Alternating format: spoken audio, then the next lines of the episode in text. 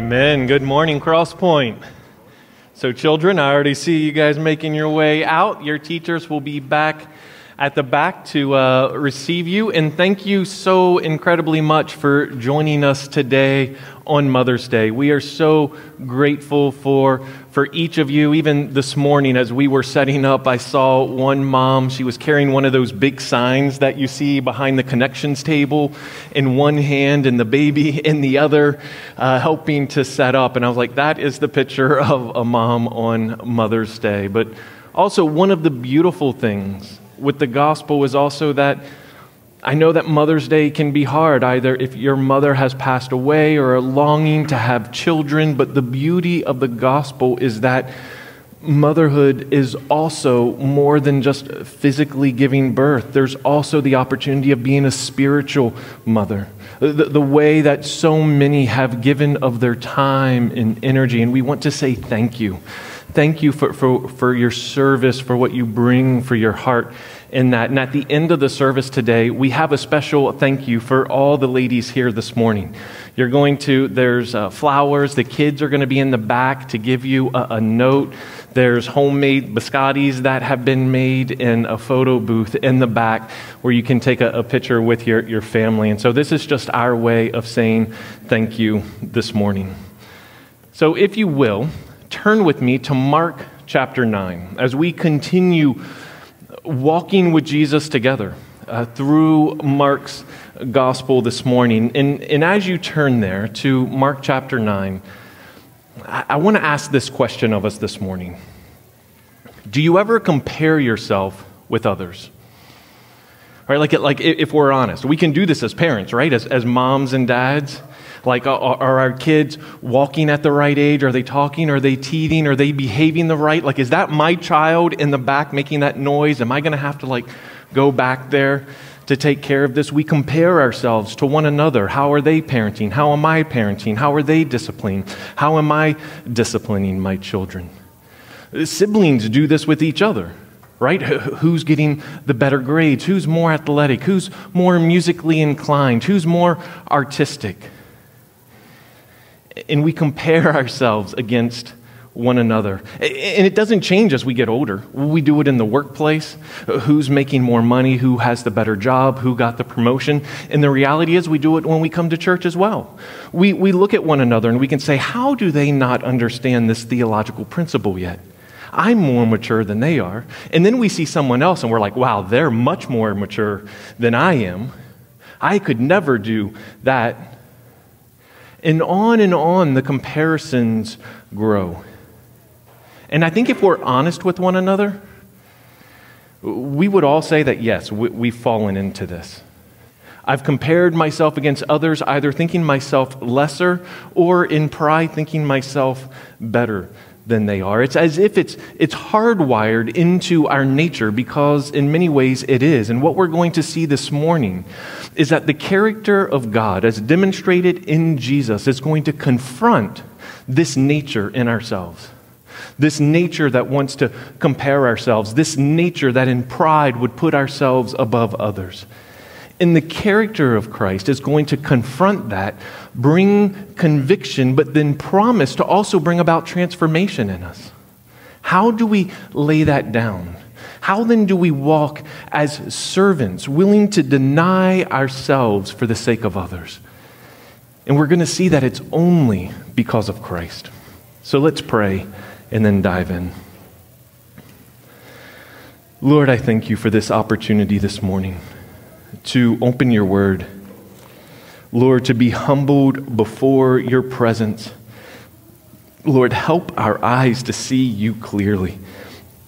Help us to not compare ourselves to one another, but to see ourselves in light of who you are.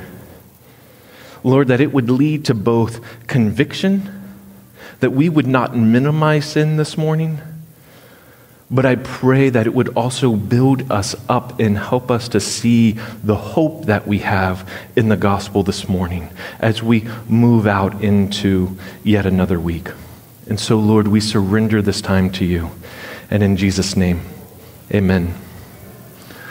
So look with me in Mark chapter 9, beginning in verse 30. We'll be looking at verse 30 through the end of the chapter. And notice what it says. It says, They went on, this is being the disciples in Jesus, they went on from there. Uh, last week, uh, AD uh, preached on where Jesus was on the, the Mount of Transfiguration. He was there with Peter, James, and John. And then they came down from the mountain, and there was this boy who was demon possessed, and it, it caused him to be mute. And then Jesus healed him. So they went on from there. They passed through Galilee. And it says Jesus did not want anyone to know because Jesus was at this point having a private conversation with his disciples. He wanted to be able to speak to them, not crowds, but to speak to them directly. And he was saying, The Son of Man, speaking of himself, is going to be delivered into the hands of man. They will kill him, and when he is killed, after three days, he will rise. This is Jesus clearly stating what's going to happen. Now, I want us to remember where we're at in the broader understanding of Mark's gospel right? Because if you remember, it, there's three sections to Mark's gospel. In chapters 1 through the midpoint of chapter 8, it's really answering the question who is Jesus? And it's going to say that he is the Messiah. He has authority over the heavens and the earth. Then, halfway through chapter 8, through chapter 10, it's answering the question what does it mean for Jesus to be the Messiah? What does it mean? And in this section, there's three movements.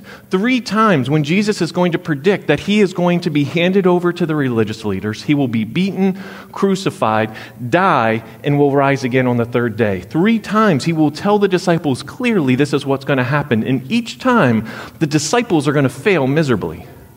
And then Jesus is going to speak, he's going to teach them.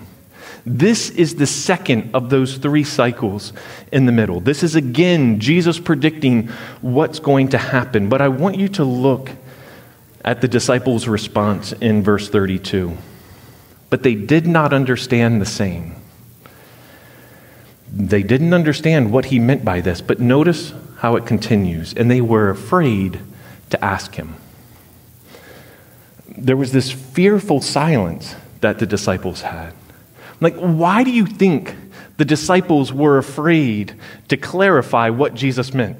They didn't understand, but fear kept them from saying, Hey, help me understand. I don't get what you're saying here. What do you mean by this? This isn't what I expect. But fear kept them silent.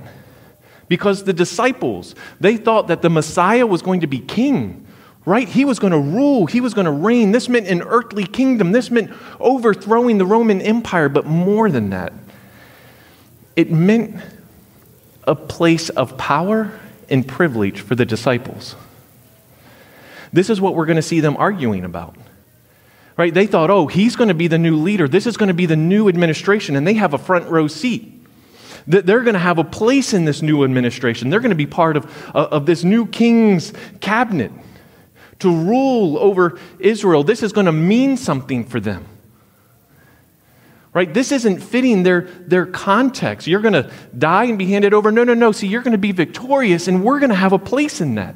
This is what they assumed it meant, and they were too afraid to clarify. Jesus says, I'm going to be handed over. I'm going to be handed over to the leaders. I'm going to be beaten. I'm going to be killed. But this doesn't fit in any way with what the disciples are thinking. They could not fathom that Jesus would not defeat the Romans, where in reality, Jesus wasn't going to just defeat the Romans, he was going to defeat every earthly and heavenly kingdom there was. This is why Christ came, but they couldn't see that. They preferred the ignorance of their own hopes and expectations. They preferred the, the own conf- confusion, their own plans for, for power and privilege. They preferred the narrative that played out in their own mind of how things were going to go rather than actually asking Jesus what he meant. They were afraid to ask him. Now, think about this for a moment for ourselves. I think this leads us to, to, to, really the first application this morning to ask ourselves what fears are keeping you silent before God? What fears are keeping you silent before God? And here's what I mean I've heard people say to me, I don't want to ask if Jesus wants me to go into ministry or if I should go overseas, because what if he says yes? So let me just remain silent. Let me just keep going in my own plans, ask God to bless them because I'm kind of too afraid to ask what He wants. Uh, are you too afraid to ask what God wants in your life, in your profession, in where you go to school, in how many kids you have, in, in the person that you should date or marry? Are, are, are, you walking in this fearful silence? Because if God speaks, then you're going to have to listen and surrender. So let me not just ask. I would rather live in my own ignorance. The reality is, I think in many of our hearts, we can allow fear to keep us silent before God. When think about what God spoke from heaven when Peter, James, and John saw Jesus transfigured on the mountain, what, what did he say? Listen to him. Listen to him. But they didn't understand. And they were too afraid to ask because of what it might mean. What if his plans aren't my plans? What if his purposes aren't what my expectations are? Will we surrender or walk in rebellion? And then they came to Capernaum in verse 33. And when he was in the house, Jesus asked the disciples, What were you discussing on the way? Now, let's be clear. Jesus knows what they were discussing, right? This question isn't so that Jesus is like, Oh, really? Like, I'm, I'm curious. It was to expose the hearts of the disciples. What were you discussing on the way? But once again, the disciples kept silent. For on the way, they had argued with one another about who was the greatest. Once again, the disciples are silent, silent. But this time, it, it's not this fearful silent. It doesn't say because they were afraid, but there seems like there's this conviction. They know that what they were discussing was wrong. And Jesus now brings that out into the light and says, Okay, tell me, like, what were you guys talking about? We would rather not say, they would rather hide. But Jesus knew what they were talking about. They were comparing themselves with one another. They were saying who among them was the greatest. We don't know exactly how this argument went, but looking at the events that preceded, it's not too hard to infer what this might have sounded like right? The disciples are walking, and you can imagine, Peter, James, and John saying, We saw Jesus transfigured. We saw him with, with Moses and Elijah as a voice spoke from heaven saying, Listening to him. Jesus didn't take you guys. You want to talk about who's the greatest? It's got to be one of the three of us. Because there may be 12 of us, but he only took us three. I can imagine then how the disciples might have responded to Peter. Yeah, but Jesus told you to get behind him, said that you were being following more in the thoughts of Satan than of God. Peter, once again, sticking his foot in the mouth. Yeah, well, you guys couldn't even heal that mute boy. You had to wait for us to come down, and then Jesus healed him. You think you're going to be the greatest? You can imagine what's happening here. The disciples arguing among themselves, using God's grace as a means of pride against the others. And on and on it went as they walked, comparing themselves to one another, trying to figure out who was going to be better than the next. No doubt, meaning who's going to have the better position when Jesus is enthroned as king. Who's going to sit on his right? Who's going to sit on his left? They were concerned about their position. And here's where we see Jesus then speak. If you want to be first, be a servant to all. If anyone would be first, he must be last of all and a servant of all. Not just a servant to some not just a good leader has a servant heart, a servant to everyone, to everybody, from the, the, the, greatest among you to those who you would consider the least. And here, here Jesus takes a child. The, the disciples are there, and, and he takes a child who's in their midst. Now, remember where they are. They're in a home, right? Like sometimes it, my imagination is what I remember of the flannel graph is Jesus sitting under a tree and there's crowds all around and Jesus takes one of the chi- children on his lap. But this isn't the context here. The context here is that they're in a home. Now, we know that Capernaum is where Peter is from. Peter's mother in law. So Peter's wife also is from Capernaum. Jesus is entering into a private residence, he's in the home. It's possible that he is in one of the homes of the disciples, if not Peter himself. The children who were there were no doubt one of the children of the disciples. And Jesus picks up the child. And notice what he says. And he took the child and put him in the midst, and taking him in his arms, he said to them, Whoever receives one such child in my name receives me. And whoever receives me receives not me, but him who sent me. Whoever receives a child like this receives me. There's this play on words that's happening that pastor and scholar Kent Hughes points out that in the Aramaic, which Jesus would have been speaking, child and servant are actually the same word.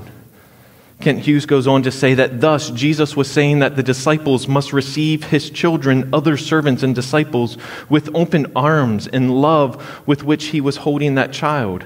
Not only should the, the disciples not be dividing among themselves, the disciples shouldn't see even people who are not part of the 12. They should see them equally. Like, who do you consider least? See, in the first century, children weren't considered, like, we see children as uh, a, a blessing and to be honored and cherished. But in many parts in the first century, it was saying children are not yet adults. They're adults, they're people in waiting. And Jesus is saying, no, there is value. Who's least in, in, in, your society? Who's least in your mindset? That's the person you're to serve. That's the person you're called to be a servant to. And you guys are arguing about who's better. You're looking at yourself, uh, uh, who's better between you. And I'm saying, who's even beneath that? Serve them. Be a servant to all. And we can see this starting to play in John's mindset. Because, see, the disciples are listening to this and they're like, wait, wait a minute. So, not only are we not supposed to be arguing amongst ourselves, but you're even saying people who were not part of this 12 were to be a servant to? And this then raises a question in John's mind, both kind of a question and a conviction. Because look at what he says in verse 38.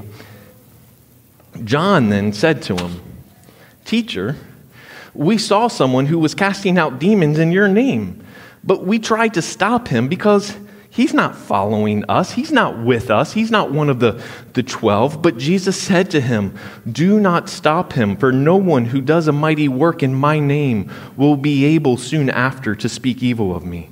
For the one who is not against us is for us. For truly, I say to you, whoever gives you a cup of water to drink because you belong to Christ will by no means lose his reward.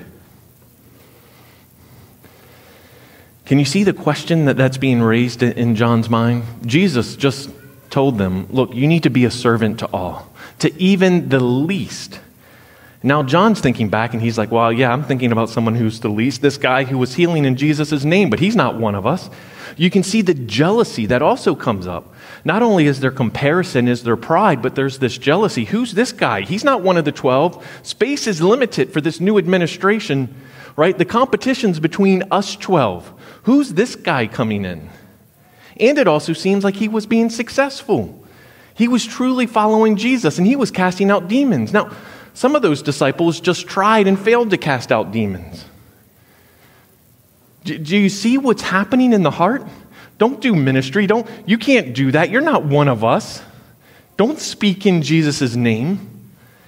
Don't heal. That's us. This is our job. This is our responsibility. We're the ones who are going to have a position when the Messiah is enthroned. Stop it.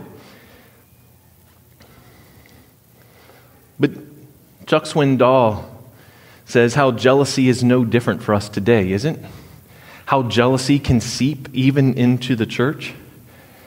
Chuck Swindoll says that it's a curious fact that jealousy is a tension often found among professionals, uh, among the, the gifted and the, the highly competent. You know, doctors and singers and artists and lawyers and businessmen and women, authors and entertainers, preachers, educators, politicians, and all public figures. Strange, isn't it? That such capable folk find it nearly impossible to applaud others in their own field who excel a shade or two more than they. Jealousy's fangs may be hidden, but take care when the creature coils, no matter how cultured and dignified it may appear. Jealousy can creep into our hearts as we compare ourselves to one another, and Jesus is like, lay it down. Be a servant to all. And so, if we pause for a moment and, and ask ourselves to examine our, our own hearts, how is pride and jealousy preventing you from serving others? How is pride and jealousy preventing you from serving others? And, and, this can take on many forms. Right? It can be hard to initially come up to mind, like, I don't know, is pride, is there jealousy? Am I not really willing to serve others? Let me ask you this Who has God placed in your life that needs help right now? In your immediate sphere, who has God placed in your life that needs help right now? And why is there reluctance in your heart to actually serve them? What excuses are you making? What pride? Do, do you see yourself as better? Like maybe they, they brought the problem on themselves. Maybe we make excuses for why they deserve this. Maybe we make excuses for why we shouldn't have the time because they didn't help us when I had a need, so why should I help them? Who has God placed in your life that is needing help, but there's something in your heart of pride and of jealousy that's causing you to, to say, No, I'm not going to be a servant to all. I'm going to be a servant to me. This is what Jesus was calling out in his disciples to be a servant to all. You want to be first, then you have to be last. You have to be a servant to all. This is what Jesus was demonstrating and laying down his own life. Jesus is telling them that he is going to sacrifice his life. And meanwhile, the disciples are like, Look at me, I'm better than you. And they're just not getting it. And then it continues in verse 42 there's this strong, strong warning. Whoever causes one of these little ones who believes in me to sin, it would be better for him if a great millstone were hung around his neck and he were thrown into the sea. What is this talking about? A young child, yes, causing a young child, but also a new believer a young believer, a disciple who's not part of the original 12?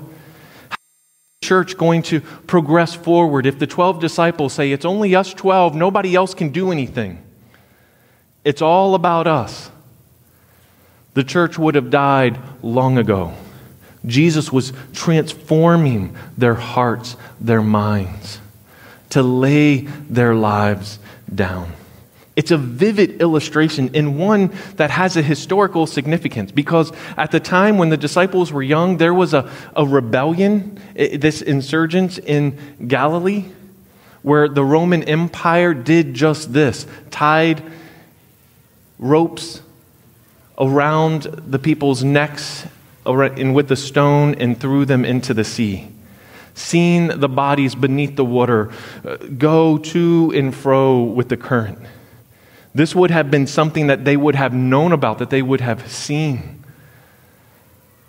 And, and, and, there's a severity that we see here. We see the hideous nature of our sin, right? Of, of comparison, of pride, of jealousy.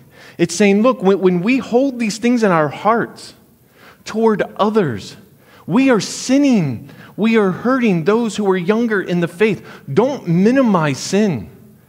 This isn't just something to joke about, to say, oh, yeah, we all have the same problem. And then we continue in our comparison, in our jealousy, and our pride. This should cause a brokenness in us. Look at the severity of our sin. Look at what it does. Look at what it harms. There should be repentance. John Owens, in his book, The Mortification of Sin, says, Be killing sin, or it will be killing you. What we're going to see Jesus continue to talk on is this aspect of there is a severity to sin. Don't minimize it. Don't cultivate this comparison, this pride, this jealousy in your heart. You need to be relentlessly denying yourself and walking in the Spirit. Attack sin, fight against it because there's something better. And we see him. Why then Jesus goes on in verse 43 to say, and if your hand, if your hand causes you to sin, cut it off. For it is better for you to enter life crippled than to have two hands and go to hell to, to the unquenchable fire. And if your foot, if your foot causes you to sin, cut it off. It is better for you to enter life lame than with two feet and be thrown into hell. And if your eye causes you to sin, tear it out. It is better for you to enter the kingdom of God with one eye than with two eyes and be thrown into hell. Do you see how Jesus is saying, Look, don't just think, oh, this is a little sin, isn't it funny? No. He's saying, let's fight it, attack it, don't cultivate it, cut it out. Now, Jesus is not talking about a physical mutilation. He's not talking about actually physically cutting off hands and feet and gouging out eyes. This happened with some of the church fathers. Origen of Alexandria emasculated himself to prevent sensual desires. In the Council of Nicaea, they were like, no. this is not saying a physical mutilation because let's be honest, with one hand, I can still sin. With one foot hopping around, I'll still find myself in all sorts of trouble. With one eye, even without eyes and feet and hands, my heart would still lead me to sin. There is something deeper, but what Jesus is talking about is there does need to be this mortification of sin, this resistance, this fighting against sin in our life, that we don't cultivate it. What it's saying is if your hand causes you to sin, if there is something that you're doing, if there's some activity that you're participating in, and it doesn't even mean it's a bad activity. Like, let's just say if it's a sinful activity, stop right? Like that's just clear. But sometimes there's also good activities that we can be part of, but because of our sinful hearts, it can still cause temptation in us. And it's saying there should be a self denial that says, cut it out. Cut it out of our life. It's better to live with self denial so that we can walk in purity than to walk in sin. If, if your foot causes you to sin, if there's some place that you're going, Again, I'm not just saying a sinful place. If it's a sinful place, again, cut that out. But sometimes there's also good things that we can give ourselves to, good things that we can walk in, good places that we can go. But in reality, it's causing our heart to sin. It's leading us into temptation, and it's saying it's better to cut that out, to deny ourselves those things so that we can walk in the purity that God desires. The same thing with our eyes, the things we look at. Sometimes those can be good things. Are there things in your life, good things even, but you find it causes your heart to wonder? You find yourself that it's leading you into pride, thinking yourself better, leading yourself to comparison, leading yourself to jealousy. Do you just be like, oh, that's the way we all are? Or is there this sense of, no, my sin impacts others, and I will not minimize sin? This is what we are being called into. As Christians, we war against two appetites.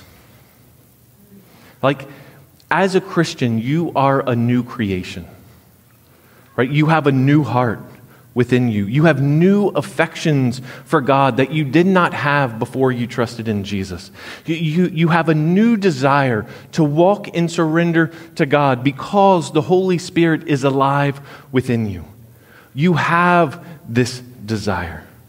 You also have this pattern in your flesh, this pattern of how you once lived that still tempts you this desire for the things that God hates. Selfish patterns, prideful patterns, jealous patterns toward others, including your brothers and sisters in the faith. And I think it's worth us asking how am I feeding my spirit and starving my flesh? Here's what I mean by that Jesus is calling servants, his disciples, to self denial, to say no to certain things as we walk in his ways. What are those appetites of the flesh that we need to walk away from, to, to starve our flesh of? What does it mean then to renew our minds, to feed our spirits? Imagine you have two dogs, right? In one bowl of food. You can only feed one of them. Only one of them you can feed, but choose are you going to feed dog number one or dog number two? Now, here's the thing to keep in mind dog number one is dead, dog number two is alive. Which one are you going to feed? Hopefully, this is kind of a ridiculous question, right? You're going to say, Well, I'm going to feed dog number two because that's the one that's alive. So it is with the believer. I have been crucified with Christ, and I no longer live. The flesh within us, those patterns have been crucified with Christ. They have been put to death. So, why would we feed the patterns of our flesh? Why would we give ourselves over to, to things that reinforce something that has been crucified with Christ? It's ridiculous. Let's feed what, what's alive, what, what Christ has, has built within us, within a new heart. Feed the Spirit. This is what we're being invited into. And, and when you, we think of it that way, what are we really denying ourselves? Heartache? Sin? Bondage? The sacrifice that we live in, that we're being called to as believers, that's made possible because of Jesus. And the scripture acknowledges that this is hard. Look at this statement in verse 49 for everyone will be salted with fire. This is an interesting phrase to me salted with fire. Salt was added to sacrifices in the Old Testament. Whenever there was a sacrifice before God, salt would be added. Salt was seen as purifying and preserving. Fire, often synonymous with suffering that at times there are things that we will cut out of our life, that as believers, we will intentionally walk through suffering for the sake of something greater. There are things that we will intentionally deny ourselves because of Christ, because we take hold of a greater treasure, a greater promise. There are stories that I imagine each of us could share stories that you have of how you have been salted with fire. You have walked through the suffering. You have tasted of the sweetness of who Christ is in the midst of that hardship. This is the encouragement then that we have for, for one another. This is why the Apostle Paul could say in Romans chapter 5, verses 3 and 4 not only that, but we rejoice in our sufferings. We rejoice in our sufferings, knowing that suffering. It produces something in us. It doesn't just take away, it gives us something. It produces endurance. Endurance then produces character, and character produces hope. See, when we are willing as a servant of the king to walk in self denial, it's not a loss, it's what we gain. This is what, what Christ is demonstrating for us and what he said in the very beginning that he would be handed over to men, that he would be killed, and on the third day he would rise again. And this is why we do not need to have this fearful silence before God. This is why we can come to him fully surrendered because Christ laid down his life. It is the ultimate demonstration of his love for us that we can trust Him with every aspect of our lives, that we can say, Lord, I lay down my plans, my expectations, because I want to follow you.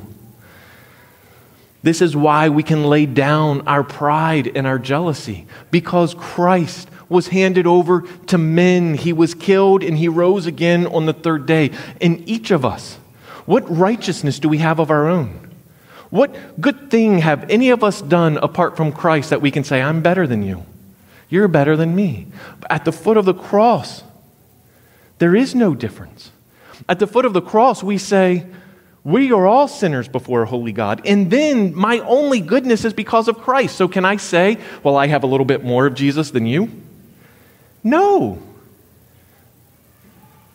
So even in that, there's no difference that we can serve one another, not because one is better than the other. The gospel levels all of that. It allows us to live in surrender. It allows us to not remain in a fearful silence. It allows us to lay down our pride, to give up the comparisons, to give up the jealousy as we fix our eyes on Jesus together. Let's pray. Lord, I thank you. that you have spoken so clearly. And yet, Lord, it's still hard, like the disciples, for us to understand. Sometimes we want to choose our own plans and expectations above yours. Lord, would you help us to lay aside our pride, to walk in humility? Lord, help us to not compare ourselves to one another in either condemnation or in just this unnecessary confidence in ourselves, Lord. But with eyes fixed on you, would you help us to, to walk in surrender, to deny ourselves and to serve others? Would your character, as demonstrated in Christ. Transform our nature, Lord. To deny ourselves and walk according to your Spirit. Lord, would you do that work in our life? Would you help us each and every day to lay our life down as a living sacrifice? for the sake of your name and your glory. And in Jesus' name, amen.